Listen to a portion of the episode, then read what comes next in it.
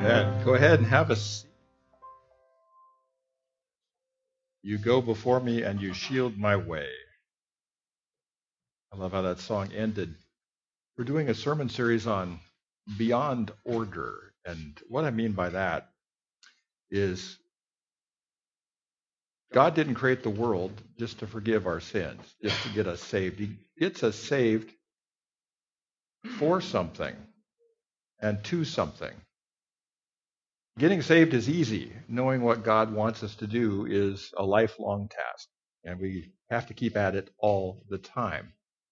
And so often in church, we talk about getting our lives in order, which we need to do, but we don't get our lives in order just to get our lives in order. We get our lives in order in order to do the kind of missionary work that uh, the folks were talking about at his nesting place, to do what God made us to do, whether that's building a factory and hiring people and getting stuff done, or whatever it is we're doing, raising a family, whatever it is. And we need to do that. So we need to move beyond order into action.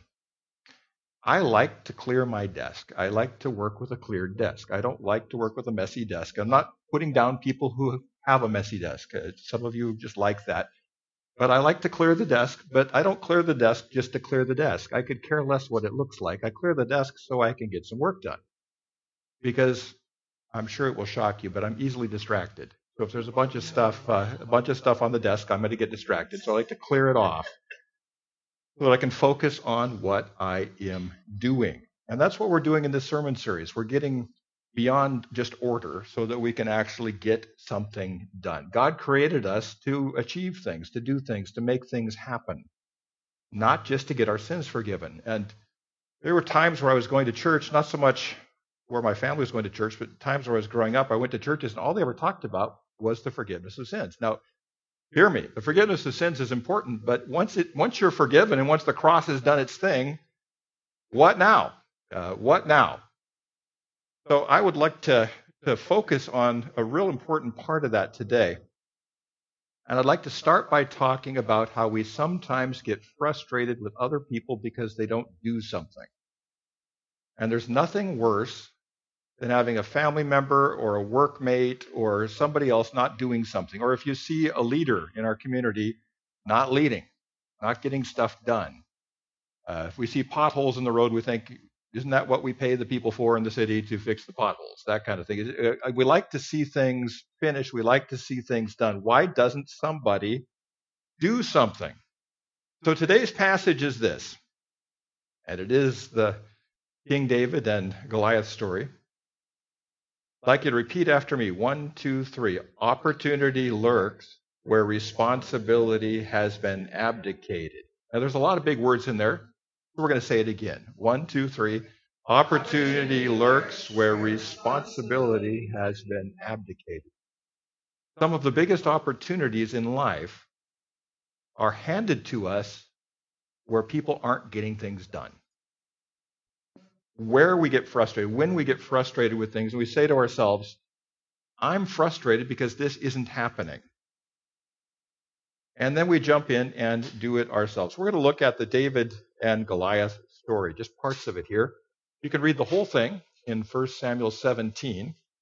And I think that uh, Jen probably knows the whole thing by memory because she kind of did it while she was playing piano, which is incredibly, uh, I don't know how people can do that, just play and talk at the same time. But Verse 23 Then, as David talked with them, his older brothers, David showed up in the camp. Goliath is threatening the Israelites. Goliath is telling the Israelites, send one guy out here, we'll go mano a mano, and whoever wins, that wins the battle. That way we don't have to have so many, so, so many casualties, so much blood. We'll just decide it with one person fighting one person. Kind of a good way to start a war. We should just send, you know, just pick a really big president and send him out there and then have that president fight the other presidents, and we could save a lot of money and time and trouble.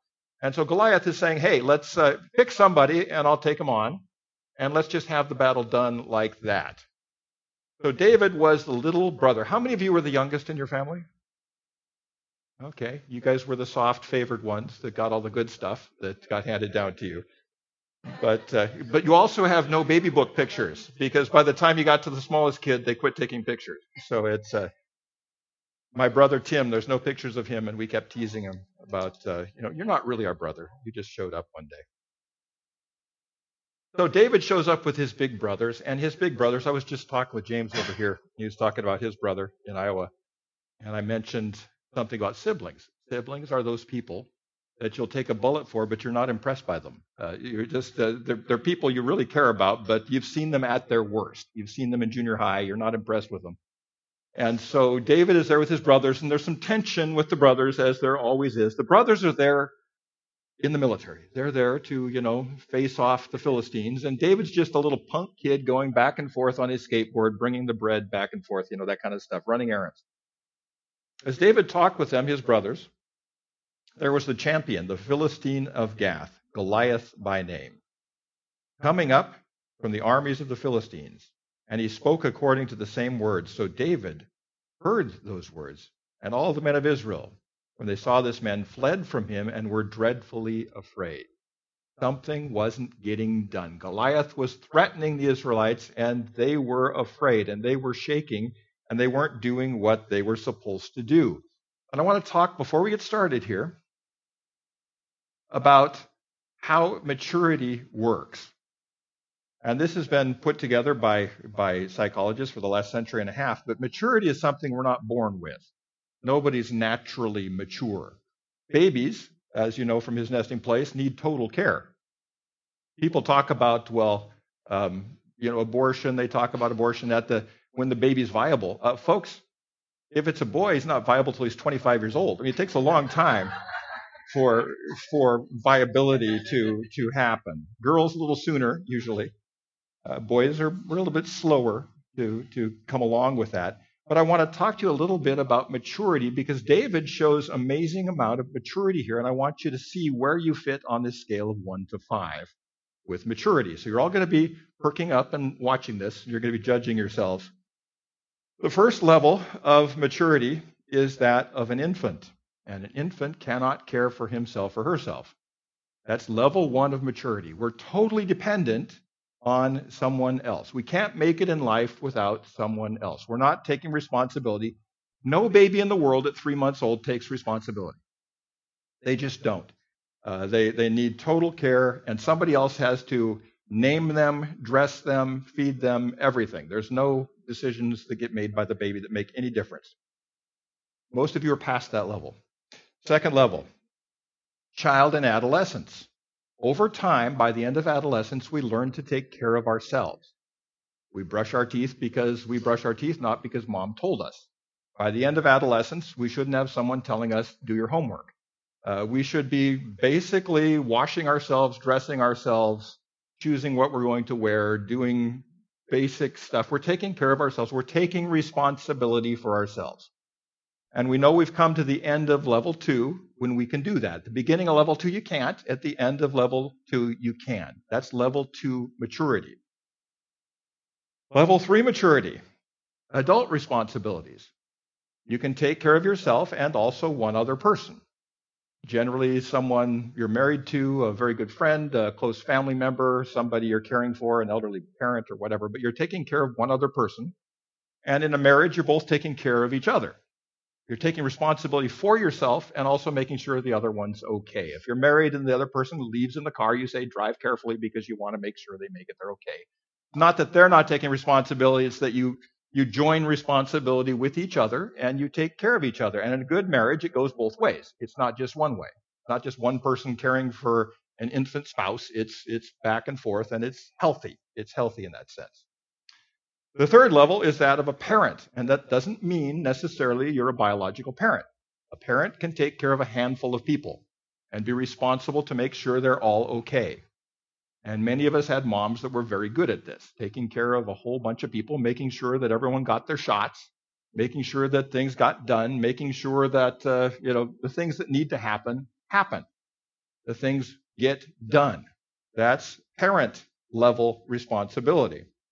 Elder level responsibility is somebody who takes care of the entire community. Somebody who's responsible for, like John Wooden, he was responsible for the UCLA basketball team. He took responsibility. And if he lost, he took the blame for that too. He took responsibility. You take responsibility for a team, a group, a company.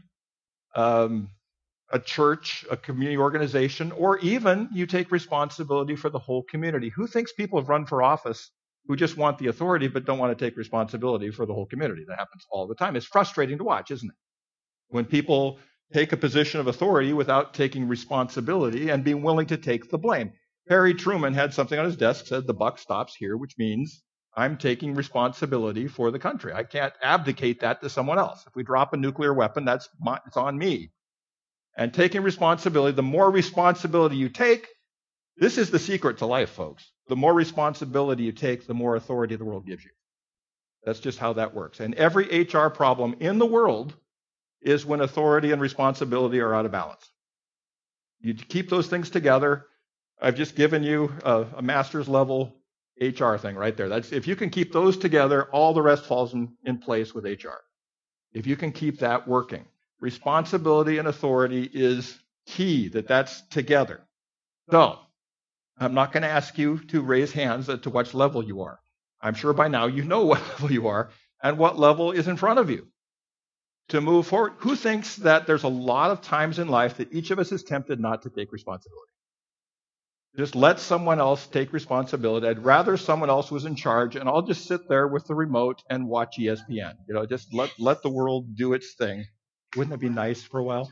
Just for a while. You've never had to take responsibility for other people, have you, Tamara? No, no, no, not at all. So here we have a story with David and Goliath of an abdication of responsibility by Saul. Saul was the king of Israel. He was on site. It was his job to fight Goliath or get someone to fight him or to manage the process to take and if that person somebody else was fighting he'd still be responsible and if the israelite goes down that's on him but he was abdicating responsibility it says they were all afraid it's good to be king folks but when you're king you got to take responsibility that's part of the deal. You can't be in charge unless you're willing to take the lumps that come with it. And people in high school, every kid says, I'm going to be a leader someday. I'm thinking, oh, are you sure? Are you sure you want to do that? Because with leadership comes, yeah, and complaints and all kinds of other stuff that comes your way. And the farther up in leadership you go, the closer you get to 50% of the people hating you. Uh, look, look, at every president in in recent history, 50% of the people have hated that, that president. That's just how that works. The farther up you go, the more people hate you. You got to be able to deal with that. And you got to be able to handle nasty phone calls and all the complaints that come with it. It's part of the deal. It's part of responsibility. David, King David, hunky kid, notices that responsibility has been abdicated and points it out. And his brothers get ticked at him.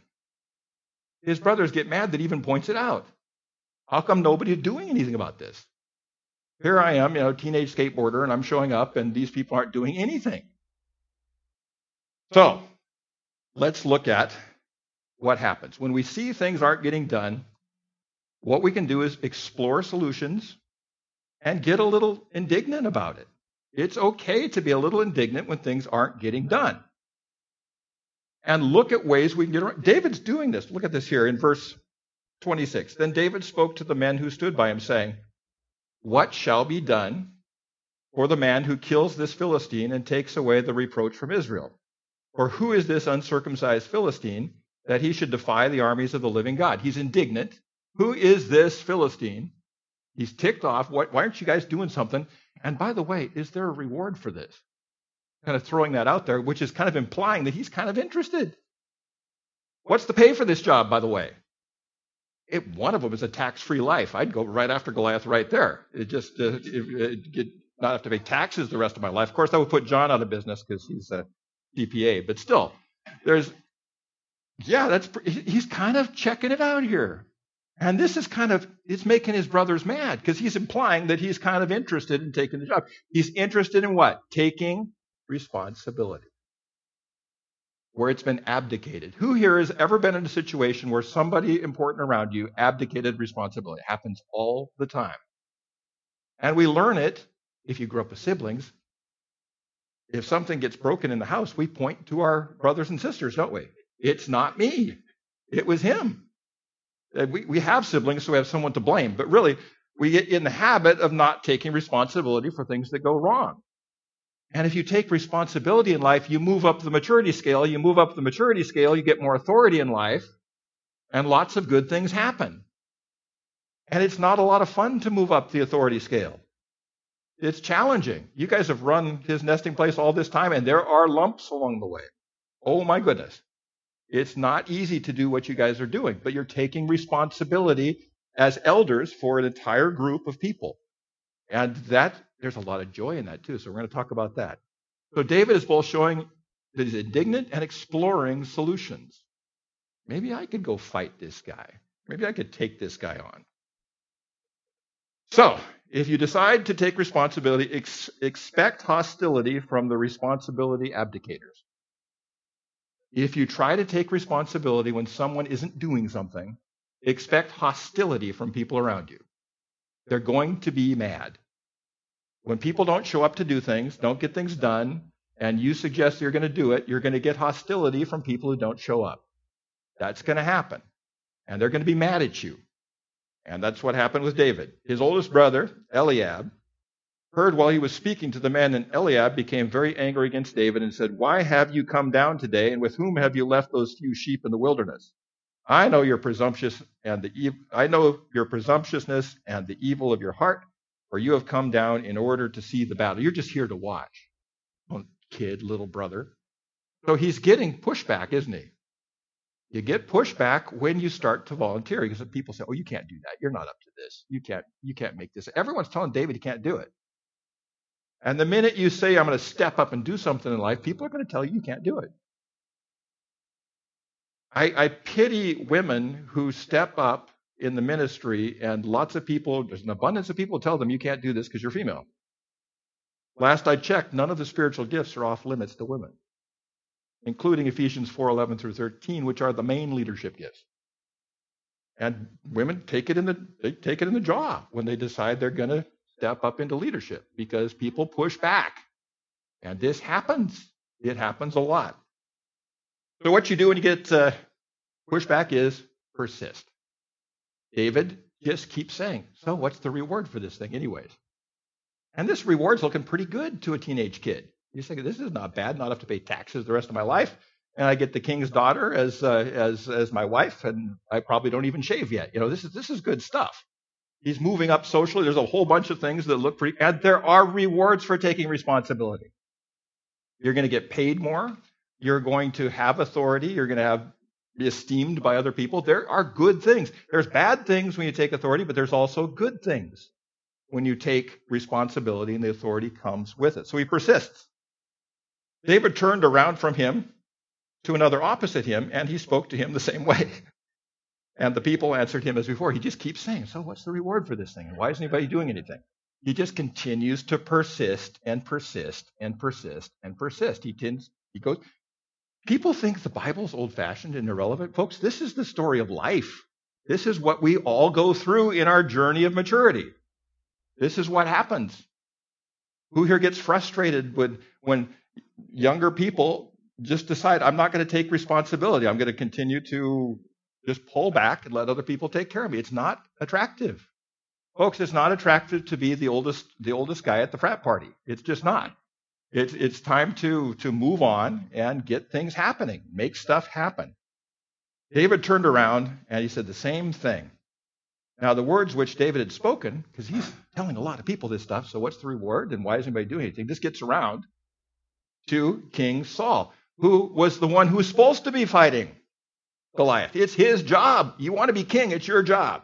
Your country gets challenged, it's you, it's on you. You got to get out there and do something. It's your job to make sure that Goliath gets killed. He doesn't want to do it, which is why he made such a terrible king, which is why you should never name your kid Saul. But that's a whole other thing. It's just a bad, bad name. And what you do at this point is you speak forth the word. Words are powerful. David is good at speaking forth faithful words. And you speak it out. Don't just think it, say it. Say what you're going to do. Even if no one's there, speak it out loud. There's something about speaking out loud what you intend to do which is powerful. and it makes things happen. It people, how did God create the world? With tools? Words. Let there be light. My wife and I are coming up on there she is, coming up on 40 years of marriage. Folks, love didn't marry us. The pastor didn't marry us. The state of Washington didn't marry us. We married each other with vows. After the vows, do you know that you're legally married if you've got witnesses? It's not the paper. I don't need a piece of paper. It's not about the piece of paper. It's about the public promise. The public promise brings it brings forth a marriage. Not a private promise, a public promise. That's what it's about. You are not forming a family unless you've made a public promise. You're just playing house at that point. I mean, there's nothing real there. There needs to be that public promise. That's what it's about. And that public promise creates the marriage. That's how that works. So, words produce reality. Speak the word. What does David do? David said to Saul, Do not let anyone's heart fail concerning him. Your servant, in other words, me, he says, David, will go and fight with this Philistine. He spoke it out. Not just what's the reward, but I'm going to do it and I'm going to kill him. How cool is that? You speak the word. We're going to be watching the Olympics. I feel so bad for the Japanese people because there's going to be no nobody in the stands. This is an opportunity for each country to show off everything. I mean, the, the whole to show off their whole nation. And because of the, the COVID spike, there's going to be nobody in the stands. I feel really bad for them. But when you're watching the Olympics, how many of you think that everybody standing on the gold medal thing at some point or another spoke it out? At some point. Nobody gets up there and says, How did I get up here? I, I have no idea. They were five years old and said, I'm going to, I'm going to stand there someday. There they are. There's something about that, about just naming it, speaking it forth. And every, every single one of them on that top thing, on the number one thing, Every single one of them will have spoken it out at some point. That I'm going to do that. This is what I'm here to do. So, then you have to leave your comfort zone and safety and be willing to face plant. I, I go through phases in my life where I'm really into something. I think it's a guy thing. Uh, but I was really into snowboarding about 10, 15 years ago. And I went snowboarding a lot. And when I first went snowboarding, I realized how hard it is. Yeah, we have a joke when people are learning how to snowboard. Uh, even Jesus didn't get up till the third day. You know, you, you just keep falling all over the place. You know, just, people just they, you see the bunny slope with with snowboards, and people just lying around crying. You know, it's just it's just how it looks, and it's hard to learn how to snowboard. But once you get it, you get it. And I was real tentative at first, and I was on the chairlift at Big Bear with this guy, and uh, um, he's a really good snowboarder. So I said, Well, what's your secret? He says, You got to be willing to face plant. You got to be willing to have your face hit the snow. You've got to be willing to wipe out bad. And there's something about that. David was willing to face plant.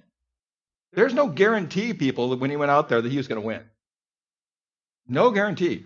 There's probably lots of stories that didn't make it in the Bible of people went out and just got, you know, face planted. Who here has never face planted in life? Just uh, but being afraid to face plant keeps us from trying things, doesn't it? You know, holds the world record. I think this is true. I think I've heard, I heard it on the internet, so it must be true. But uh, uh, I've heard that Babe Ruth holds the record to this day for strikeouts. It wouldn't surprise me. Why? He was swinging for the fence. You got to be willing to face plant. If you're afraid to fail, you'll never, ever succeed. Wayne Gretzky said, I miss 100% of shots I never take. And there's something to that. We call him the great one, for goodness sake. He's just always shooting, giving it a shot. You got to be willing to face plant. You got to be willing to fail. And being willing to fail, David, he went out there without armor, for goodness sake. Talk about being willing to fail. Goes out and does what he needs to do. Here we are in verse 38 through 39. Then Saul clothed David with his own fighting attire and put a helmet of bronze on his head and clothed him with body armor. Then David strapped on his sword over his fighting attire, but he tried in vain to walk around. He's not trained to use them. So David said to Saul, I'm not able to walk with these. because I'm not trained to use them. So David removed them and he went out willing to face plant. And he's got five smooth stones and he's facing this guy who's fully armed with a gigantic sword and the whole thing. He was willing to fail. Didn't want to fail, didn't believe he was going to fail, but you have to be willing to give it a shot. Got to be willing to give it a shot. And this is this is our this is a male and female thing too in our culture. Women have been cultured not to take chances in business. And that's not the women's fault, it's the way our culture has raised them. And very often men go farther in business because they're willing to face plant, more so than women in general. There's exceptions. Some of you women I know are willing to face plant, you've done great. But you've got to be willing to get out there and do stuff. If you're always cautious, you're never going to get anywhere. We have to be willing to fail. So, this is an interesting deal. Happiness is best achieved in life when you're not going after it. If our goal is to be happy and comfortable, and we do everything we can to be happy and comfortable. And the Greeks believed that the greatest goal in life is happiness, and it's not.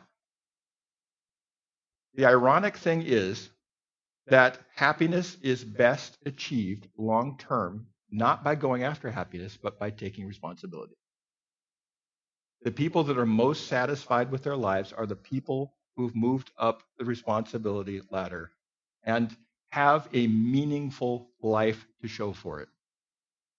Our life takes on meaning when we start to care for other people. That's how that works. What a perfect day for his nesting place to be here. I can't imagine a more meaningful thing than what you guys are doing. Because when we do those things, and it doesn't have to be churchy and it doesn't have to be religious, you can be really good at coming up with a fastener factory. I worked for the guy that invented those black things on life vests, those clicky black things. And I used to make those at Illinois Tool Works in the summers in big tool and die machines, those little clicky black buckles. Multi, multi millionaire because he designed these little clicky buckles and employed gobs of people. That's just, in God's economy, that's just as important as churchy stuff. It could be anything. If we take responsibility in any field of life, it brings great satisfaction because nothing gives us more joy than seeing other people thrive because we have taken responsibility for their thriving. Nothing. Nothing feels better. And those people are the happiest. Tamara said this over and over that people who volunteer are 47% happier. I don't know how they measure those things, but there's a little happiness meter in our heads. There's an app for that, probably, that could tell us we're happy. But people who take responsibility and actually get out there and make things happen, ironically, to go after your own happiness doesn't bring happiness. Taking responsibility brings abiding joy. Look what we've done for. Yeah, it, it just does. It's great stuff. You want more meaning in life? It's not in seeking happiness, it's in taking responsibility. And that takes a long time. So if we seek, who thinks California is designed for people and encourages people just to, to go after their own happiness? I mean, we're known for that in this state. And I'm sure we've got higher levels of all kinds of terrible things because of it, because you can't get happiness that way. Because it's fleeting. It doesn't stay done taking charge. People, we have so many, so many exciting ways to take charge. Do you know that sociologically, the fastest avenues to advancement in the world have always been, for hundreds of years, the church and the military. If you want to move up in society, all you have to do is volunteer. You volunteer in church or in the military, and up you go. Of course, you might get shot and killed doing that in the military, but still, that's that's the way that's the way forward. Not stepping back when they ask for volunteers, stepping forward. Everybody who became somebody in the military stepped forward a lot. I got to hear Colin Powell talk about that a few months ago. I get access to all kinds. Just my life. I keep running into these things, but but it's it's it's beautiful to to watch people who step forward and make stuff happen and get things done. Isaiah, one of the greatest prophets of the Old Testament, God called him, Here am I, send me. Send me into the game. I'll, I can do this. I can make this happen. Nehemiah, he was upset that Jerusalem was basically completely neglected and falling apart. And he was in Babylon at the time, and he heard about it, and it, he realized responsibility had been abdicated. And he jumped in and said, I'm going to fix the walls. I'm going to fix the walls. I'm going to rebuild the city and we're going to make this thing happen. If he hadn't done it, there'd be no Second Temple Judaism, which Jesus grew up in. And God would have to save the world with someone besides Jesus. Because Jesus was a product of what Nehemiah put together. I mean, these are big things we do sometimes that have lasting consequences way down the road. You never know that what little thing you're doing, taking responsibility, can lead to a really big thing down the road. So Nehemiah took responsibility where he saw it was abdicated. Jesus, his whole ministry, he had compassion on them for they were like sheep without a shepherd. And he stepped forward and says, I'm the good shepherd. Israel has shepherds who have abdicated their job. I'm stepping forward. Did he get resistance from those so called shepherds? Yes, he did. They killed him, for goodness sake. And you're going to get resistance from those people who aren't doing their job because they want to stay in those positions without taking responsibility. There's two kinds of people there's Saul people, and there's David people.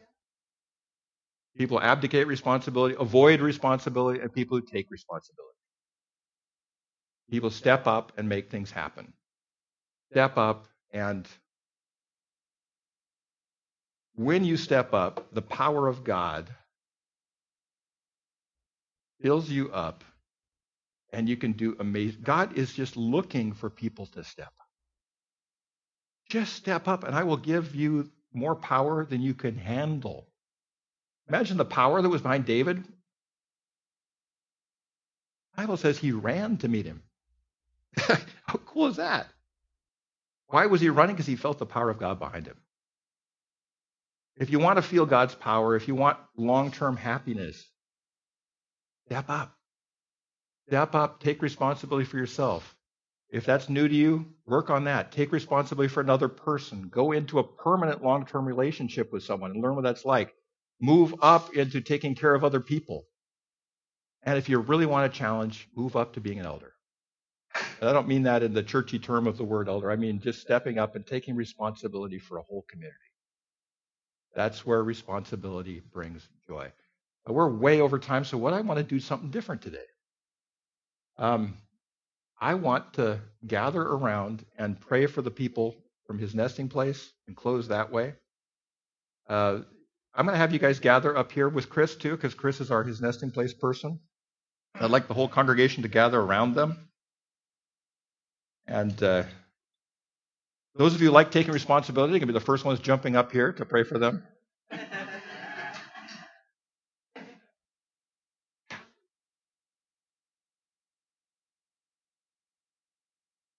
Right up here, his nesting place, people.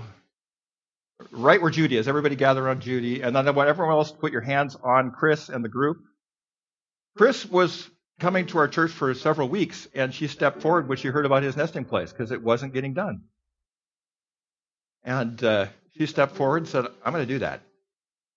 I'm going to make this happen. I'm going to make this, I'm going to re energize the, the connection between this congregation and their primary ministry.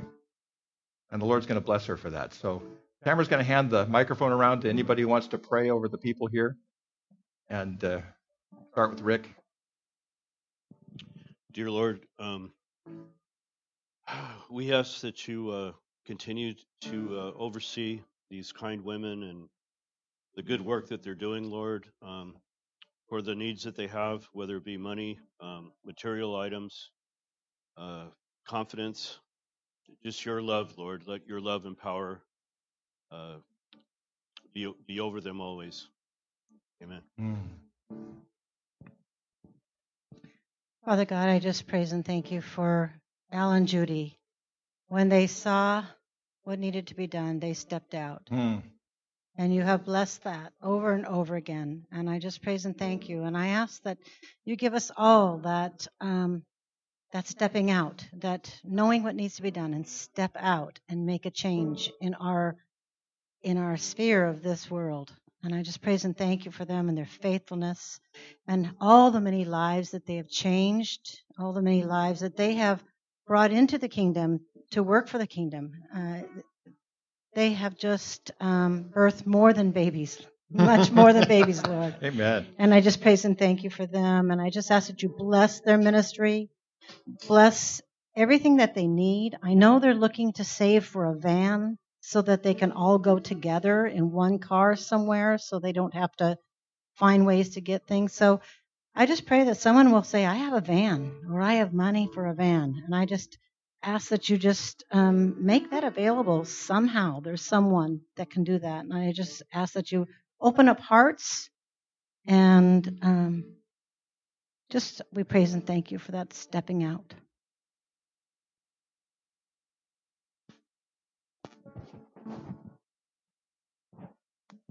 And Lord, um, I just say thank you for leading the young women um, and giving them courage to bring these babies into this world. And I pray that each one of those mo- mothers and those children serve you well. In Jesus' name. Hmm. I'm sensing someone watching on TV right now um, feels a need to take responsibility financially for, for a big chunk of what his nesting place is doing, Lord. And uh, I pray that you would talk to him or her and speak to his or her heart. And Lord, uh, uh, whether that's a, a check for eight dollars or eight thousand dollars, Lord, uh, you've got you've got someone here who wants to step forward and make sure that his nesting place has an abundance of what they need. Amen. Father, we want to thank you for having given direction to these lives, dedicated to service as they should be to our Lord who has served us in his capacity. He came not to be served, but to serve.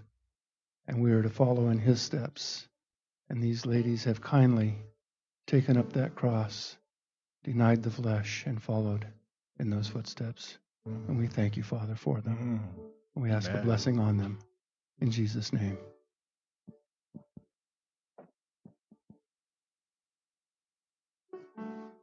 Lord, we pray this uh, this all, and we close with the prayer your Son taught us to pray.